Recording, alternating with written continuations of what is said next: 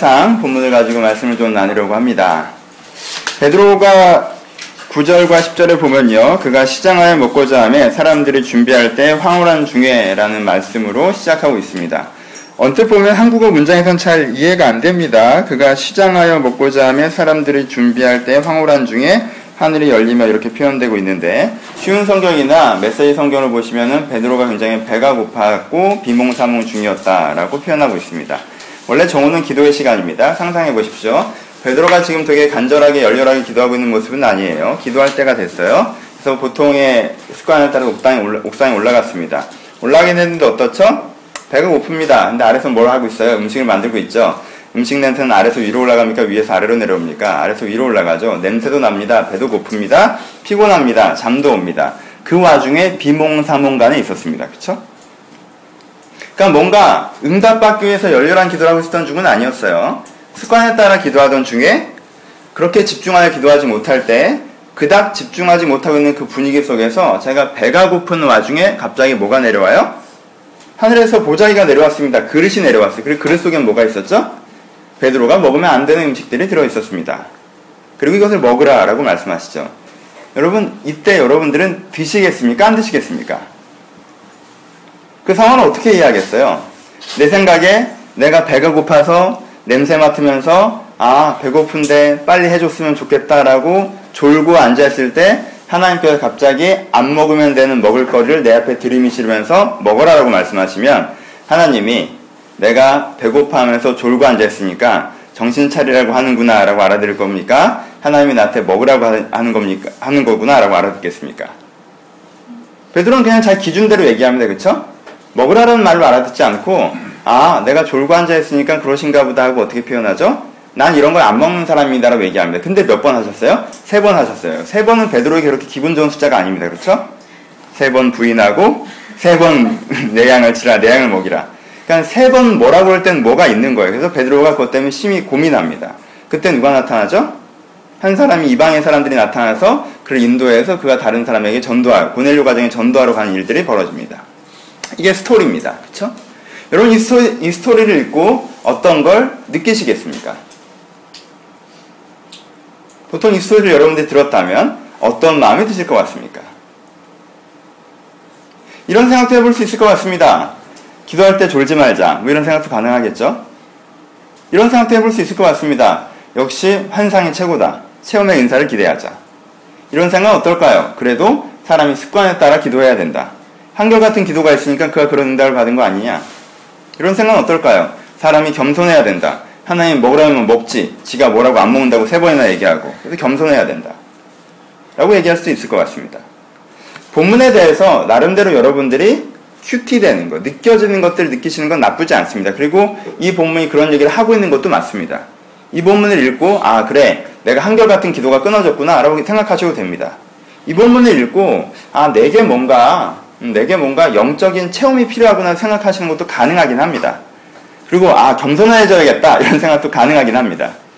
근데 중요한 것은 성경은 일반과 다른 것은 텍스트를 읽으면서 본문이 의도하는가를 먼저 이해하고 주변부를 후에 이해하는 것이 필요합니다. 그렇죠?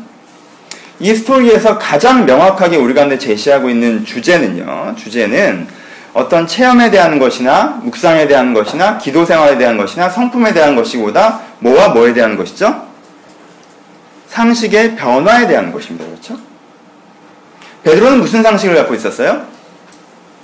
베드로는요, 지금 유대인의 메시아로 오신 예수 그리스도께서 유대의 왕으로 오셨고 메시아로 오셨기 때문에 어떻게 되어야 된다고 생각하고 있었어요?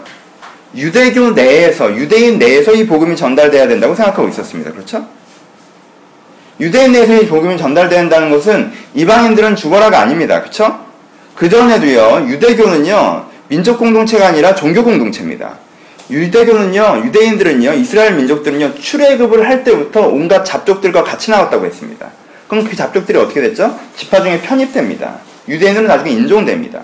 레위기에 보면요, 어떤 종, 어떤, 어떤 출신들은 유대인에 못 들어올 것이라는 얘기가 있지만, 다른 편으로는 뭐죠? 대부분의 다른 출신들은 유대교로 들어올 수 있다는 뜻입니다.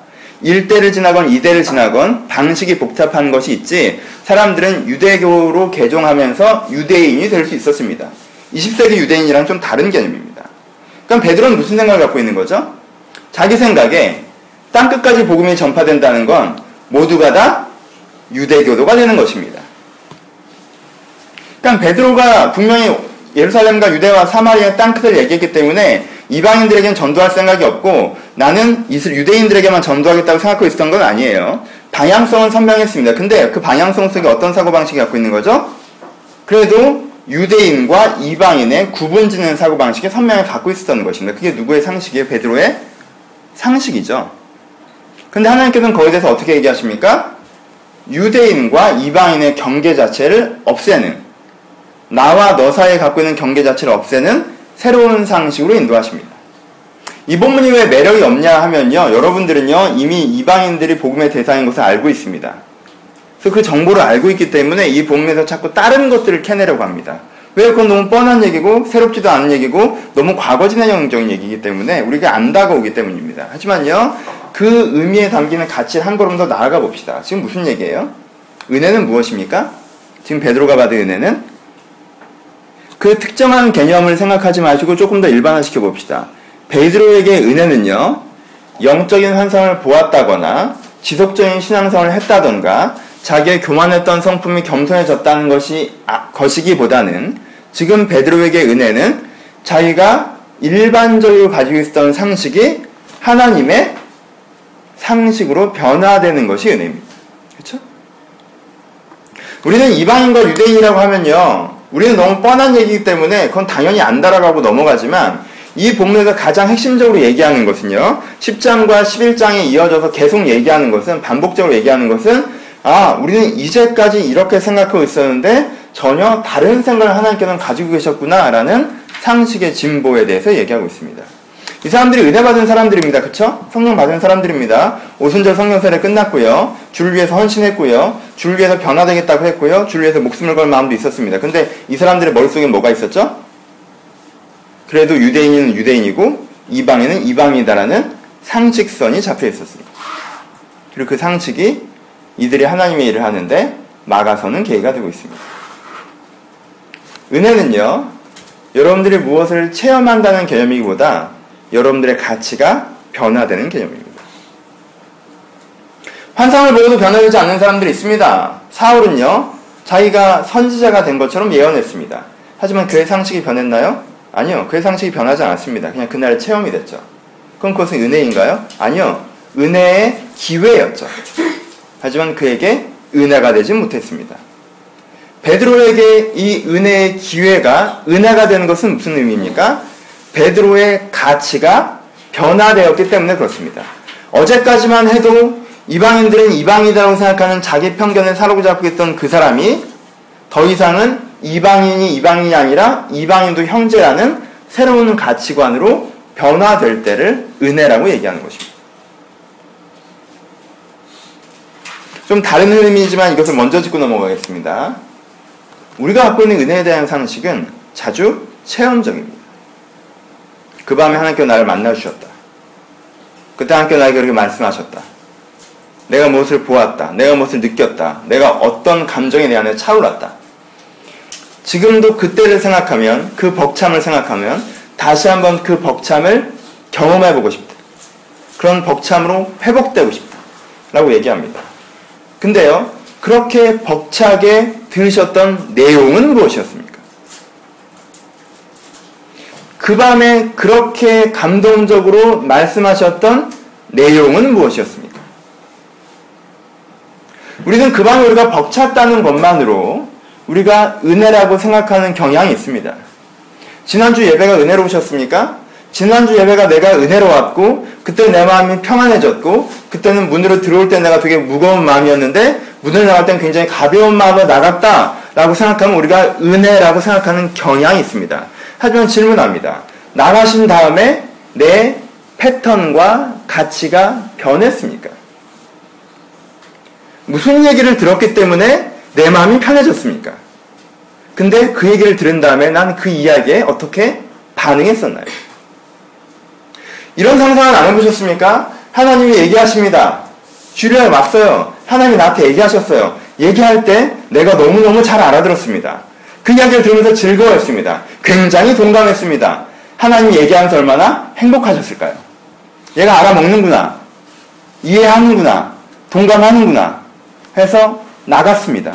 근데 그런 얘기를 안 들은 애처럼 행동합니다. 그럼 하나님은 뭘 느끼죠? 얘가 못 알아들었다고 생각합니다. 그렇죠? 그럼 못 알아들은 것입니다. 베드로가 만약 이 환상을 본 다음에 나가서 고넬료가 찾아오는 것과 이방이 어떻다는 것과 이런 것들을 생각하지 않은 상태에서 야 나 되게 신기한 경험했다. 내가 배고픈데 올라가서 기도했더니 하늘에서 보자기가 내려오더라. 아 그런 것들이 잠겨있더라고. 정말 신기했어. 이게 무슨 뜻일까? 아 참 신기한 경험이야. 라는 데서 끝났다면. 그래서 단지 아 저 사람은 환상 봤던 사람. 저 사람은 깨어있는 중에 하늘에서 보자기가 내려온 걸 본 사람이 된다면 그 인생엔 별로 의미가 없는 것입니다. 여러분들이 뭘 벅차게 느꼈던가, 어떤 감동을 경험했던가, 그 밤에 그때 나에게 어떻게 하셨다라는 것은 의미가 없습니다. 그때 했던 내용이 의미가 있는 것입니다. 그때 했던 내용이 나에게 기억되어져야 됩니다. 전 결혼한 지 이제 8년이 지났습니다. 결혼식을 기억합니다. 드레스를 기억해야 될까요? 식장을 기억해야 될까요? 그때 식사를 기억해야 됩니까? 물론 그런 것들도 기억납니다. 저희 친구들은 지금도 저에게 뭐라고 합니다. 왜냐면 친구들이 사진 찍고 내려갔을 때 식당이 음식이 끝나서 얼마나 욕을 먹었던지 지금도 친구 모임에 하면 그 얘기를 합니다. 그런 것들이 기억됩니다. 하지만 결혼식을 기억한다는 것은 무엇입니까? 그때 내가 했던 고백의 의미를 기억하는 것이 결혼식을 기억하는 것입니다.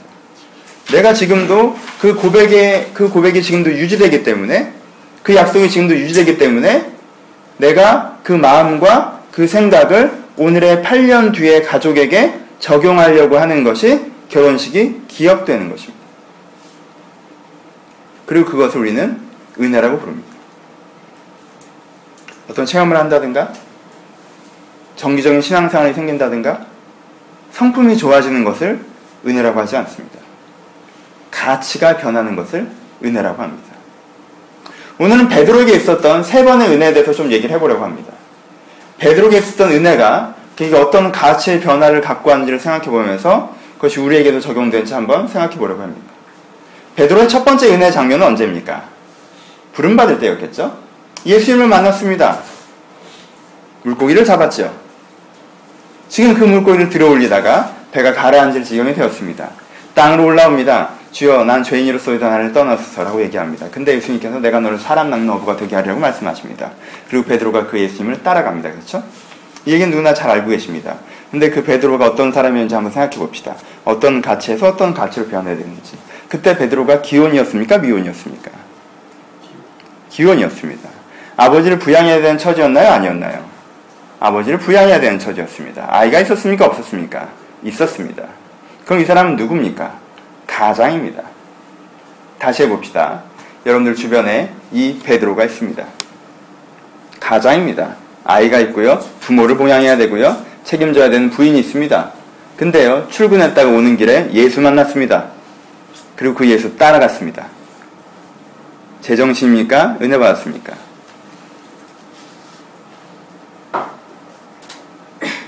어떠십니까? 전 물론 굉장히 종교 중심적인 어떤 삶, 그리고 종교에 매, 매몰되어 버린 어떤 삶에서 얘기하는 건 아닙니다. 하지만 베드로가 포기했던 것이 무엇인 여러분들이 생명에 기억하고 가셔야 됩니다. 여러분은 되게 가벼운 마음으로 배낭여행 가듯 베드로가 예수님을 쫓았다고 생각합니다. 우리의 정서에선 나래도 예수님을 되게 쉽게 쫓았을 거라고 생각합니다. 아, 일하러 나갔다가 예수님을 만났는데 예수님이 고기 잡게 해줬어. 야 신기하다. 예수님께서 내, 내게 새 인생 주시겠구나. 예수님 저도 만나십시오. 베드로 만나셨지 저도 만나십시오. 저도 새삶 살고 싶습니다. 배낭여행하는 것처럼 되게 가벼운 마음으로 얘기합니다. 하지만요. 그때 베드로가 예수님을 쫓아갈 때 그가 도대체 뭘 포기하고 가는 것입니까? 많은 사람들이 이것을 포기하지 못해 예수님을 따르지 못했다고 성경은 기록하고 있습니다. 주여 나를 먼저 아비를 장사 지내게 하고 그 다음에 주를 따르게 하옵소서. 죽은 자는 죽은 자에게 맡기고 넌 나를 따르라. 그가 따라하는지 안 따라하는지에 대한 기록, 기록이 없습니다. 예수님을 따라야 되지만 그가 맞는 걸 알았지만 난 지금 무엇을 해야 됩니까? 내 아비의 장례를 치러 합니다. 아버가 오늘 돌아가셨을까요? 글쎄요. 아버지가 연로하시거나 병환 중이진 않으셨을까요? 그래서 그래도 내 인생의 의미와 가치를 찾아가기보다는 끝까지 내 아버지 섬기는 도리는 해야 된다고 생각하는 건 아니었을까요? 베드로가 뭘 포기했는지 아십니까? 베드로는요, 안정적인 삶을 포기했습니다.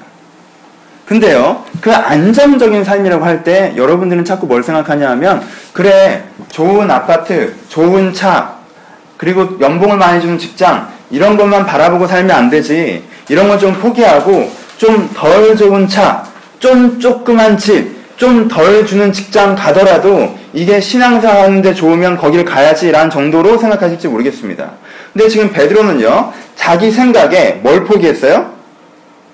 자기가 생각하는 가족에서 가장으로서 해야 되는 역할이나 의미, 그러니까 이 안정적인 가족 구성에 대한 가치를 포기합니다. 그리고 어디로 넘어가나요? 안정에서 가치로 넘어갑니다. 안정적인 삶에서 가치 있는 삶으로 넘어갑니다. 굉장히 극단적인 변화입니다. 여러분들의 갑자기 가족을 포기하라고 말씀드리는 건 아닙니다. 저도 아버지를 버리고 따르겠습니다라고 얘기하고 그러니까 더 이상 용돈을 드릴 수가 없습니다. 이렇게 얘기하는 것이 아니에요. 근데 봅시다. 이런 얘는 어떨까요? 여러분들의 사고방식 속에서 요즘 한국 사회는 되게 아이러니한 건 굉장히 가정이 파괴되는 시대이지만 굉장히 가정이 숭상되는 시대이기도 합니다. 그렇죠? 왜 그렇게 결혼하고 싶어 하시죠? 모든 청년들은 결혼에 대한 강박을 갖고 있습니다. 빨리 결혼하고 싶어 합니다. 잘 결혼하고 싶어 합니다. 그리고요, 아름다운 가정을 꾸리고 싶어 합니다. 그리고요, 그걸 하지 못하면 자기가 인생에서 실패했다고 생각합니다. 굉장히 커다란 가치를 부여합니다. 내가 좋은 남자, 좋은 여자를 만나서 가정을 형성하고 그 가정이 안정적으로 생활해 나가는 것, 우리 가정이 건강한 가정이 되는 것에 대해서 굉장히 많은 가치를 부여합니다. 그리고요, 당연히 하나님도 그걸 너무나도 가장 많이 원하실 거라고 생각합니다. 봅시다. 이게 하나님의 상식일까요? 우리의 상식일까요? 구약 시대부터 6천년 동안 이방인은 이방이었고 유대인은 유대인이었습니다. 베드로가 이방과 유대인을 가르는 사고방식은 그 시대 모든 사람들이 갖고 있던 사고방식이고 그 스스로 넘어가기엔 너무나도 강력한 사고방식이었습니다. 그렇죠? 근데 이건 어떤가요? 행복한 가정을 꾸리는 것이 인생의 성공이다. 행복한 가정을 갖는 것은 인생의 기본이다. 네가 신앙생활을 하건 의미 있는 삶을 살건 네가 뭘 하건 간에 네가 가정은 안정시켜 놓고 해야 되는 것이다. 혹은 네가 안정적인 직장과 안정적인 생활을 한 다음에 해야 되는 것이다. 어떨까요? 이것이 우리의 시대적 상식입니까? 하나님의 가치입니까? 저는 반가정적인 것을 얘기하는 것은 아닙니다. 성경은 분명하게 자기의 친척을 돌아보지 않는 자는 불신자보다 악한 자라고 얘기했습니다. 성경은 가족 가치를 지향합니다. 가족 가치가 지켜져야 된다고 합니다. 하지만 성경은 또한 분명하게 너의 가족이 너의 원수다라고 표현했습니다. 왜 원수인가요? 가족이 원수가 되는 시점은 내가 그 아버지처럼 예수를 따라야 되고 하나님을 지향해야 되고 내 인생에 가치 있는 삶을 헌신해야 되는데 근데 그래도 내가 내 아이, 내 남편, 내 부인 이렇게 꾸려야 되는 이 과정의 평화를 그것이 조금이라도 깨는 행동이라면 나는 그것을 하면 안 된다라는 방식으로 적용되어질 때 그것은 믿는 자에게 가족의 원수가 되는 경우입니다. 여러분 부모님 여러분들 교회 가 나가지 말라고 할 때 여러분들의 원수가 되는 것이 아닙니다. 아, 우리 부모님은 교회를 안 다니세요. 저를 교회를 못 가게 하시죠. 그러니까는 가족이 원수죠. 글쎄요. 단순한 출석의 싸움을 싸우는 것이 아닙니다. 부모님이 신앙생활 잘 하시던 분이건 못 하시던 분이건 여러분들 주변 사람이 여러분들 어떻게 보고 있기 때문이 아니라 여러분들 스스로가 내가 보기에 내 인생에 가장 중요한 것이 묻습니다. 가치 있게 사는 것입니까? 안정적으로 사는 것입니까? 여러분들이 주를 위해 살 때 여러분들의 가정은 순결하고 깨끗하고 안정적으로 생활되는 상태에서 플러스 알파입니까? 하면은 이 가치보단 저것이 우선합니까? 하나님은 베드로의 가정을 분명히 돌보셨습니다. 베드로가 3년의 그 생활을 마친 이후에 죽음의 고비를 건딘 이후에 그는 가족들을 데리고 전도여행을 다녔습니다. 아내와 그가 함께 동역했죠. 그 가정을 사랑하셨습니다. 그 가정을 회복하셨고요. 그 가정을 사용하셨습니다. 하지만 그것은 베드로가 자기 가정이라는 가치보다 하나님이라는 가치를 우선했을 때 발생한 일이었습니다. 첫 번째, 은혜는 가치의 변화입니다. 안정적인 삶에서 의미 있는 삶으로. 여러분들에게 은혜가 있기를 소원하고, 그것보다 먼저 여러분들이 이 은혜를 사모하기를 소원합니다. 이것이 은혜의 첫 번째. 여러분 그것에 직면하십시오. 사실 내가 은혜를 그다지 원하지 않는다는 것에 직면하십시오. 여러분들이 생각하는 은혜는 하나님 지금 날 찾아오셔서 내 모든 시험 무거운 짐을 왠지 마음이 풀어지고 마음이 가벼워지고 마음이 편안해지는 것을 원하신다는 것들에 대해서 그래서 스스로 그것이 오해냐 생각하기 때문에 그것이 오해, 그것이 은혜냐 생각하기 때문에 스스로 오해하고 있다는 것에 대해서 자각하셔야 돼요. 여러분들 이런 가치로 변화되실 때 내가 안정을 추구하는 것이 아니라 그래서 내가 사람답게 살면은 어느 정도의 부인이 있어야 되고 어느 정도의 남편이 있어야 되고 어느 정도의 수입이 있어야 되고 어느 정도의 재정이 있어야 되고 어느 정도가 있어야 된다는 그 상식에 매여서 그게 되거나 되지 않는 것에 대해서 내가 미안하고 고맙고 자랑스럽고 열등감 느끼는 것이 아니라 그것과 다른 것을 지향하기 시작해서 이것이 덜 중요한 것처럼 느껴질 때 마음의 평안은 따라오는 것입니다.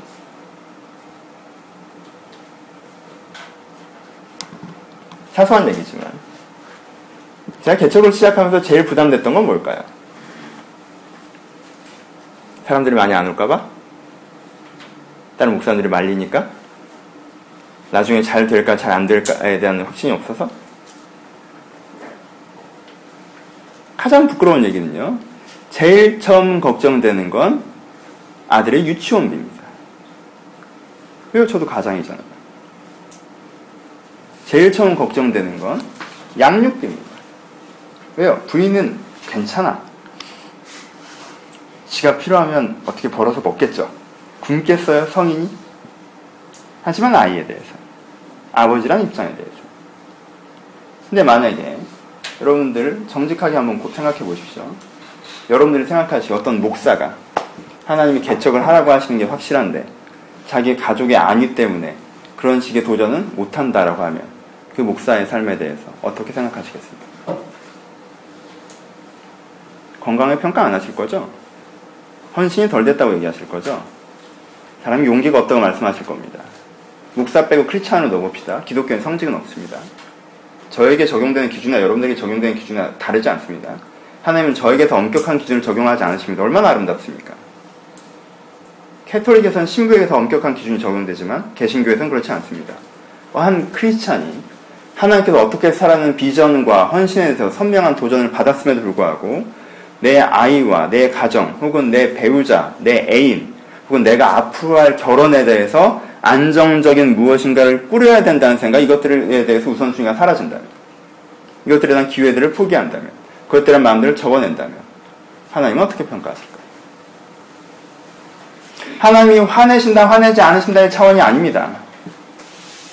그런 차원이 아니라 중요한 것은 그것으로 말미암아 여러분들의 인생의 기회가 소멸될 수 있다는 것입니다. 베드로 어떻습니까? 그때 안 따라갔다면 그때 안 따라간 사람들 많습니다. 아버지 장난치느라 어부 더하느라 아 베드로 진짜 결단력 있다라고 하지만 옆에서 같이 은혜 받았으나 못 따라가는 사람도 있습니다. 우리가 이름도 모르는 그런 사람들이겠죠. 베드로는 따라갔습니다.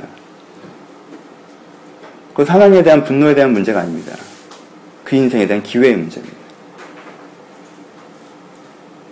두 번째 베드로가 성령 세례 받은 것이 있습니다. 첫 번째가 성자를 만난 것이라면 두 번째 성령을 만난 것입니다.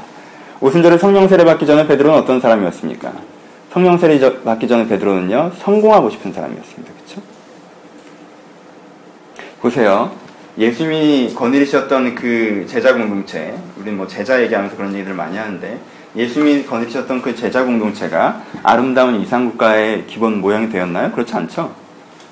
예수 베드로가 예수님을 따라가 봤더니 자기 혼자 따라왔어요? 아니요. 수백 명이 따라왔습니다. 초기 제자들은 수백 명이었습니다. 그 중에서요, 특별히 추려서 몇 명이 뽑히죠? 70인 전도대가 만들어집니다. 그 중에서 특별히 몇 명을 추리죠? 12명이 제자로 추려집니다. 그 과정을 겪어갔습니다. 그쵸? 뭐 이런 계급 사회가 다 있습니까? 예수님의 제자들인데. 다 평등해야지. 처음엔 70명 추리더니 그 다음에 12명 추립니다. 그 12명 중에서 또 어떻죠? 특별하게 죽은 사람 살리고 할 때는 3명만 내려가십니다. 그죠? 넘버 1, 2, 3가 따로 있어요. 그리고 그 중에 또 누가 있습니까? 수제자 베드로가 있는 것입니다.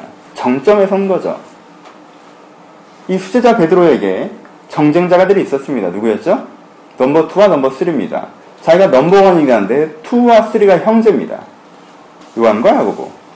그리고 요한과 야고보가 뻑하면 자기 자리를 노립니다. 어머니 오시니까 예수님 거기 그 나라에 오실 때 우리 아들 양쪽에 세워달라. 누구 빼라는 얘기예요?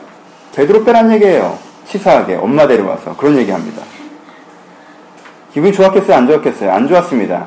그 얘기 이후에 쟤들끼리 분란이 났다고 성경 기록되어 있고 예수님께서 그리스도 안에서 큰 자들은 작은 자가 되는 게 큰 자라는 얘기를 하십니다. 그 분란을 누가 일으켰을까요? 70명 중에 저 말단이 일으켰을까요? 아니요. 아마도 베드로가 일으켰을 것입니다. 누가 더 열받았겠습니까? 베드로가 열 받았죠. 그리고 왜요? 예수님께서 제일 사랑하셨던 제자는 또 누구예요? 요한입니다. 얼마나 입지가 불안합니까? 자기도 형제가 있어요. 안드레가 있습니다. 근데 12명이 꼈는데 셋에 못 꼈습니다. 예수님께서 내내 제자들에게 하셨던 얘기가 뭐죠? 그리고 베드로가 승천하신 예수님을 붙잡고 했던 얘기가 무엇입니까? 주의 나라가 회복될 때가 이때입니까? 때와 기한은 아버지께서 주셨더니 네 알바 아니고 그 부활하신 이후에 계속 베드로를 다정하게 대하시던 내 양을 치라 내 양을 먹이라 라고 했던 그 예수님이 갑자기 알바아니라고 거칠게 얘기하십니다. 왜요? 베드로에 여전히 뭐가 남아있어요? 베드로는요 성공하고 싶었습니다. 물론 부정적인 성공이 아닙니다. 이, 이 베드로는요 의미 있는 성공을 하고 싶었어요. 가치 있는 성공을 하고 싶었습니다. 자기가 무엇을 버리고 왔습니까? 가정을 버리고 여기까지 왔잖아요. 그럼 여기서 어떻게 해야 돼요? 내가 뭘 포기하고 여기를 뛰어들었는데 뭘 포기하고 여기를 뛰어들었는데 그저 그럼 제자로 살겠습니까? 예수님의 나라에서 탑까지 올라가야죠. 열심히 했고 인정받고 올라가고 처음엔 70명, 처음엔 12명, 처음엔 그 다음에 3명, 그 다음에 1명까지 가장 수제자까지 베드로는 올라갔고 그리고 예수님의 나라가 오면 자기가 우위정, 자위정, 최종적인 위치에 설 거라고 기대했습니다. 베드로는요 성공하고 싶었고 성공을 위해서 노력했습니다. 근데 그 은혜 받자 어떻게 변화되는지 봅시다. 성공을 꿈꾸던 베드로. 그래서 예수님의 큰 그림을 보지 못했던 베드로. 예수님이 무슨 얘기를 하건 세상이 어떻게 돼야 된다. 넌 어떤 사명을 감당해야 된다. 넌 어떤 사람이 되어야 된다. 무슨 얘기를 하건 베드로 머릿속에 이내 성공이라는 앵글이 있기 때문에 계속 어떻게 되나요? 예수님 얘기가 왜곡됩니다. 그것이 자기의 성공과 연관되어서만 생각됩니다. 그러니까 무슨 얘기를 해도 잘 못 알아듣게 되는 것입니다. 근데 그 베드로가 어떻게 변화됩니까? 여러분 오순절 성령세를 받은 이후에 베드로는요 자기의 위치를 고집하지 않습니다. 초대교회의 최종 지도자가 누구였죠? 그렇게 베드로가 쉬고 싶었던 탑의 자리에 누가 서 있습니까? 예수님의 동생 야고보가 서 있습니다. 예루살렘 교회와 유대 교회의 지도자는 야고보였습니다. 베드로는 회의할 때 발언권자로서 말하지 자기가 결정권자로서 말하지 않습니다. 그리고요 더 강대한 세력이 되었던 이방 교회 지도자는 누구입니까? 이방인의 사도는 바울이었습니다. 성경의 복음서와 계시록은 누가 완성하나요? 자기의 경쟁자였던 요한입니다. 베드로는 베드로 전후서 그리고 자기가 직접 기록하지 않은 마태복음이 있을 뿐입니다. 베드로는 항상 맨 앞에 서지 않았습니다. 자기는 교회의 지도자이지만 가장 높은 지도자도 아니었고 바울이 자기와 경쟁심을 가졌던지 바울이 자기를 훈계해도 그 바울에 대해서 오히려 격려하고 세워졌으며 자기의 어릴 때부터 처음에 시작할 때부터 경쟁자로 생각했던 요한에 대해서도 그 마음과 태도 완전히 변화된 것을 볼 수가 있습니다. 그는 더 이상 성공하려고 하지 않습니다. 헌신하려고 합니다. 그의 가치가 변화됩니다. 성공하고 싶었던 사람이 헌신하는 사람으로 변화됩니다. 내가 어느 위치에 서느냐가 중요했던 사람이 나를 통해서 무슨 일이 벌어지느냐가 중요했던 사람이 세상에 무슨 일이 벌어지느냐가 중요하고 하나님의 일이 어느 위치에 쓰느냐가 중요해지는 것입니다. 하나님 제가 주의 나라와 영광을 위하여서 성공하고 싶습니다. 제가 유명한 사업가가 되어서 이름 높은 체육가가 되어 체육인이 되어서 내가 어떤 일을 감당하면서 저런 일을 감당하면서 내가 이런 일을 감당해내는 하나님의 일을 이렇게 놀랍게 해내는 그래서 그것으로 말미암아 인정과 칭찬을 받는 성공적인 크리스찬이 되고 싶습니다. 주의 능력으로 공부했더니 서울대에 가고 주의 능력으로 공부했더니 옥스퍼드에 갔다. 내가 이렇게 하나님의 영광을 드러낸다. 성공하고 싶은 사람이 얼마나 많은 것을 왜곡하고 편집하는지 보십시오. 하나님은 성공하는 크리스찬들을 바라기보다 헌신하는 크리스찬을 바라십니다. 어떤 사람이 성공하는 위치에 섰다면 그분이 성공하는 위치에 섰다면 물론 성공적인 일도 필요하니까요. 누군가가 성공적인 일을 하고 있다면 그분이 그 성공에 괴념치 않을 때 진짜 존경받을 것입니다. 나는 성공하고 싶지는 않습니까? 주를 위해 살고자 하지만 주를 위해 놀랍게 살고자 하지는 않으십니까? 베드로처럼 베드로가 만약에 그 성령을 만나 은혜 받지 못하고 성공의 꿈을 꾸고 성령 체험만 했다면 그는 당연히 자기가 야 3년 동안 따라주지 않았던 예수님 동생 야고보가 왜 지도자냐 내가 지도자에 마땅하지라고 나서지 않았을까요? 바울이 베드로가 이렇게 하면 저렇게 하면 안 된다고 얘기했을 때 이런 늦게 들어오는 사도 주제에 네가 감히 나에게라고 얘기하지 않았을까요? 요한이 계시록을 집필할 때 하나님 무슨 짓입니까? 요한에게는 그런 계시를 보여주고 저한테는 보자기 하나 보여주십니까? 라고 얘기하지 않았을까요? 성공에 대한 생각들은 경쟁하는 마음들을 만들고 조급한 마음들을 만들고 자기중심적인 생각들을 가져오게 됩니다. 하지만 베드로는 성공을 버리고 헌신으로 나아갑니다. 세 번째 인내가 오늘의 장면입니다. 그렇죠? 오늘의 장면 이미 설명했으나 좀더 간단하게 봅시다. 여러분 이런 사람이 있습니다. 이분은 되게 아, 자기의 안정을 포기하고 가치를 추구합니다. 그리고 성공에 매료되지 않고 헌신적으로 그 일을 감당하려고 합니다. 그런데 이분이요, 뭘 어떻게 해야 되는지 잘 모릅니다. 그러십니까? 오늘은 목사를 빌어들었으니까 목사란 캐릭터를 잡읍시다. 한 목사님이 계십니다. 이분 되게 가치 헌신하는 분입니다. 안정적인, 아, 가정의 안정, 내 안정, 이런 거 필요 없어요. 어렵더라도 자기가 몸을 던지는 사람입니다. 그리고 성공에도 관심이 없고요. 그 일이 되는 것만을 원합니다. 그런데요, 뭐가 돼야 되는지를 정확하게 모릅니다. 그래서 자기 상식에 그걸 좋아하시겠거니 하는 것을 합니다. 상상이 되십니까? 구체적으로 해봅시다. 가끔 어떤 분들은 자기의 정치적인 견해가 하나님의 뜻이라고 얘기합니다.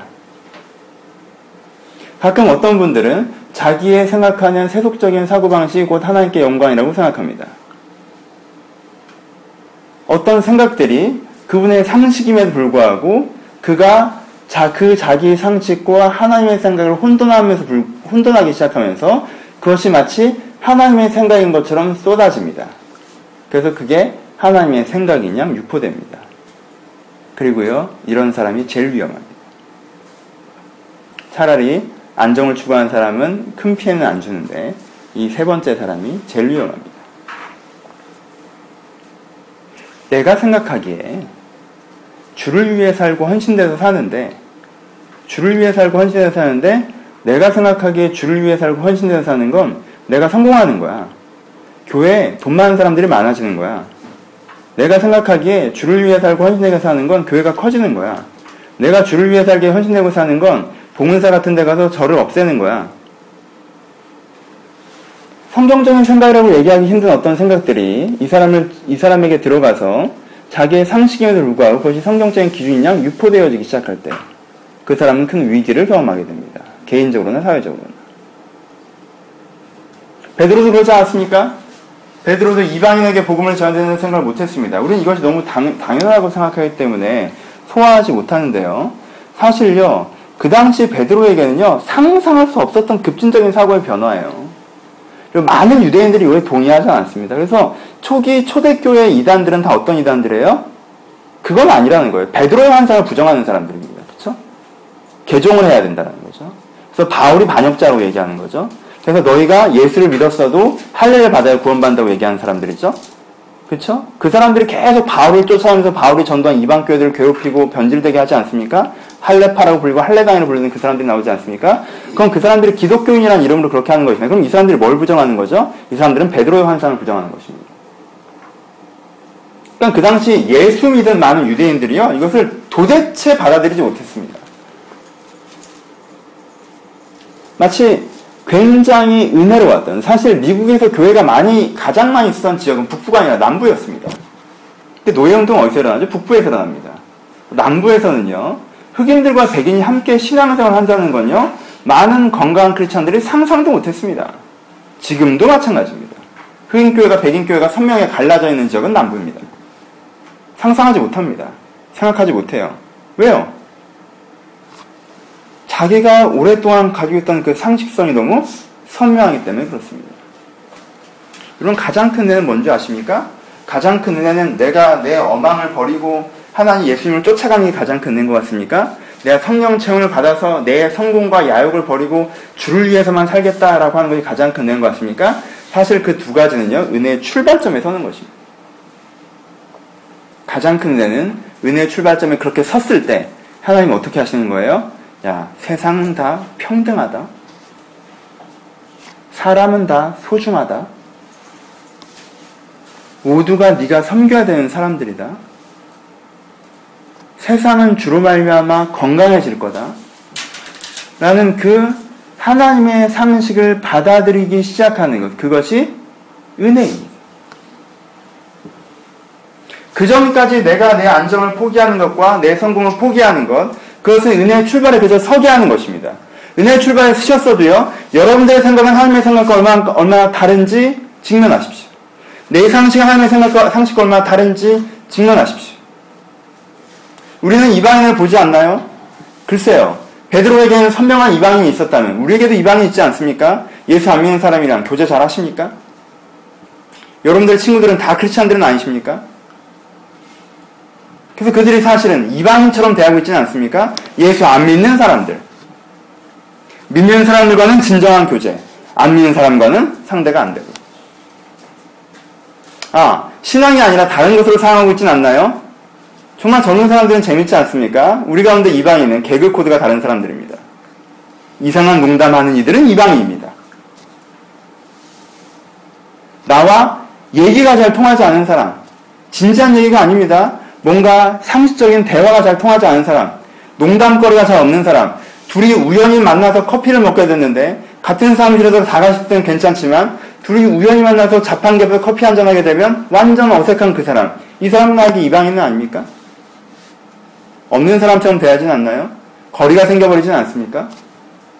내가 신앙이나 여러분들은 아직 덜 세속적이지 않아서 학벌과 돈 같은 건 아직 안 따실지도 모르겠는데 지금은 혹시 성향이나 스타일이나 주제에 관심을 가지고 이방인을 나누고 있지는 않습니까? 여러분 나중에는요. 여러분들 지금 여러분들의 시기에 여러분들 나이 때 그것으로 이방인을 만들어내신다면 나중에는 어떨까요? 여러분 40대 50대가 되면요. 경제적인 소비 패턴이 다르면요. 서로 대화할 거리가 많지 않아집니다. 그렇죠? 소비 패턴이 다르면요. 대화 소재가 달라지기 마련이에요. 부딪히는 부분들이 생깁니다. 아, 어떻게 돈 많은 사람들끼리 어울리고 교회 안에서 그렇게 생각하세요? 지금 개그 코드 안 맞아서 자기들끼리 모이시잖아요? 그럼 나중에 여러분들도 돈 갖고 그렇게 합니다. 학벌 갖고 안 그러실 것 같습니까? 지금은 별로 안 느껴지시죠? 어떤 영역에서 지속적으로 공부를 해왔는가와 어떤 영역에서 지속적으로 공부를 해오지 않았는가는 대화 소재의 패턴의 차이가 납니다. 안 날 것 같습니까? 그걸로 이방인을 만들고 있지는 않습니까? 내가 관심 있는 주제에 관심 있느냐 없느냐. 여러분 점검하셔야 됩니다. 우리의 상식이 여러분들이 지금 갖고 있는 상식, 하나님의 상식이 맞는지.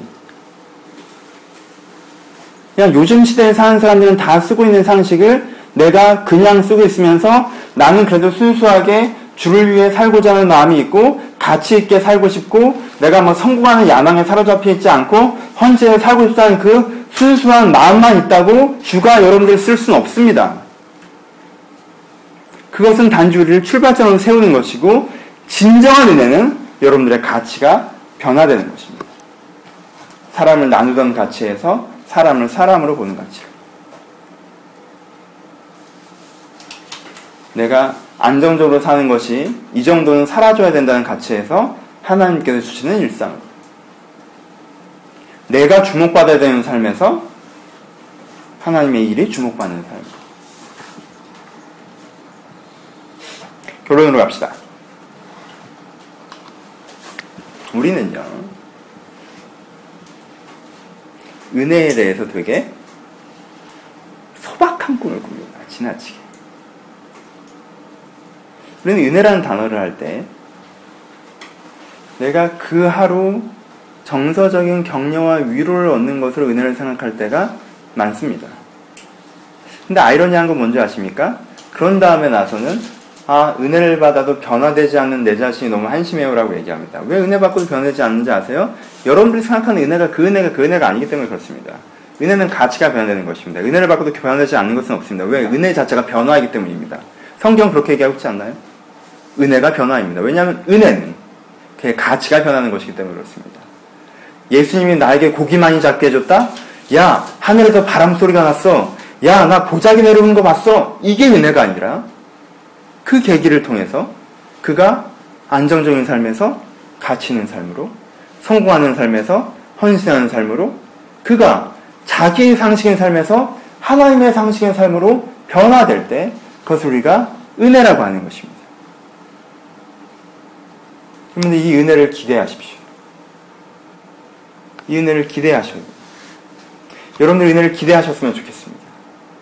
여러분들 안정적으로 살고 싶은 생각, 그래도 이쁜 가정에 살고 싶은 생각, 그래도 성공하고 싶은 생각, 그래도 이건 맞지 않나는 내 나름대로의 기준과 상식들, 여러분들 갖고 있는 그 여러분들의 모습에 대한 그 변화되지 않은 가치에 대한 애착을 버리게 해달라고 기도하십시오.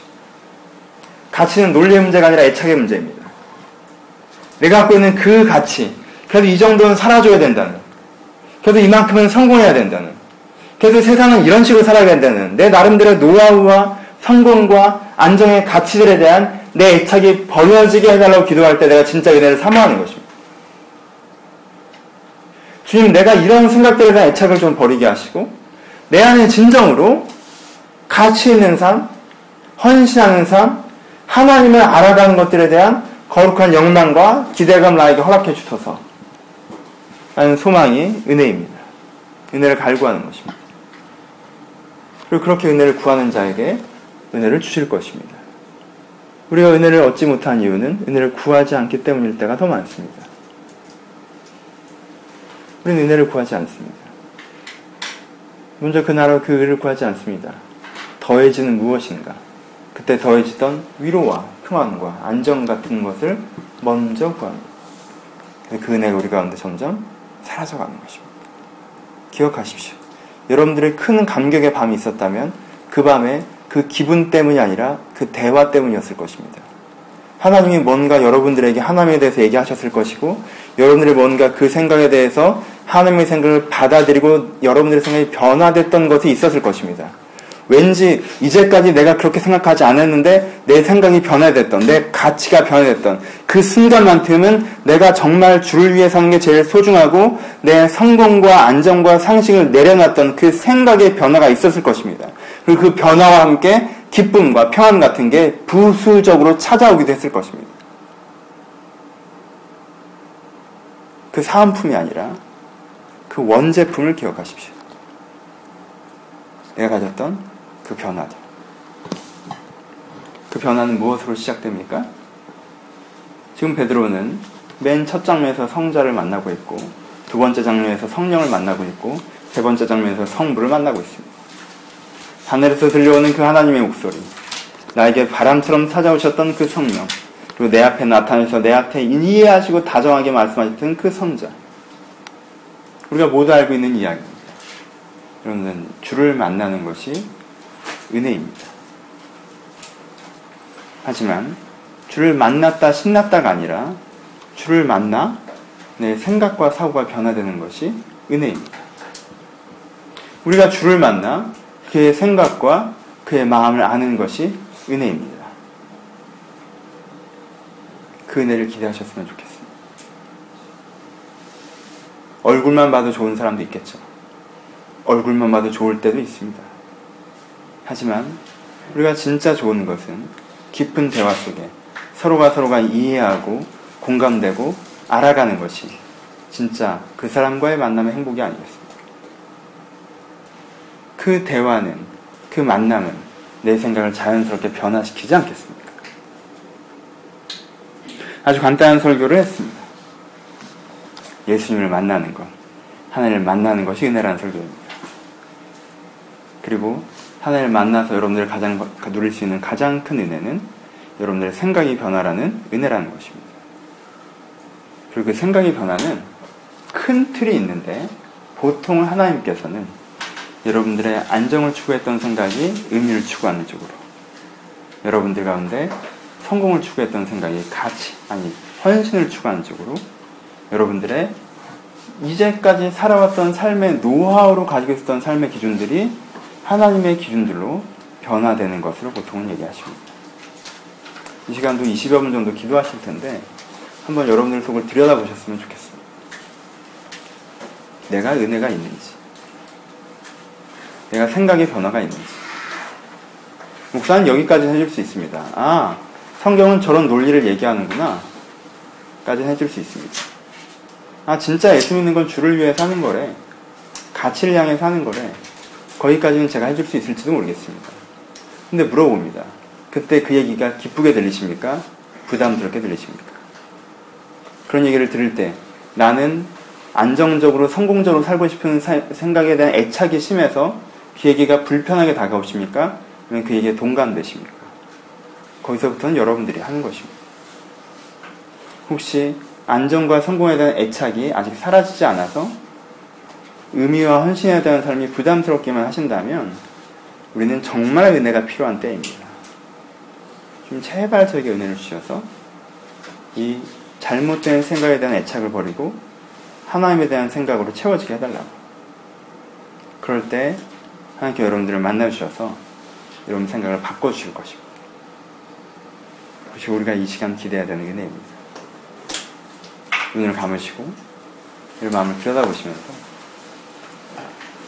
나는 안정과 성공과 내 상식을 내세우고 있으면서 몇 번의 체험으로 은혜 받은 사람이라 오해하고 있지는 않았는지 여러분 혹시 그랬다면 주님 진짜 은혜를 경험하기를 소원합니다.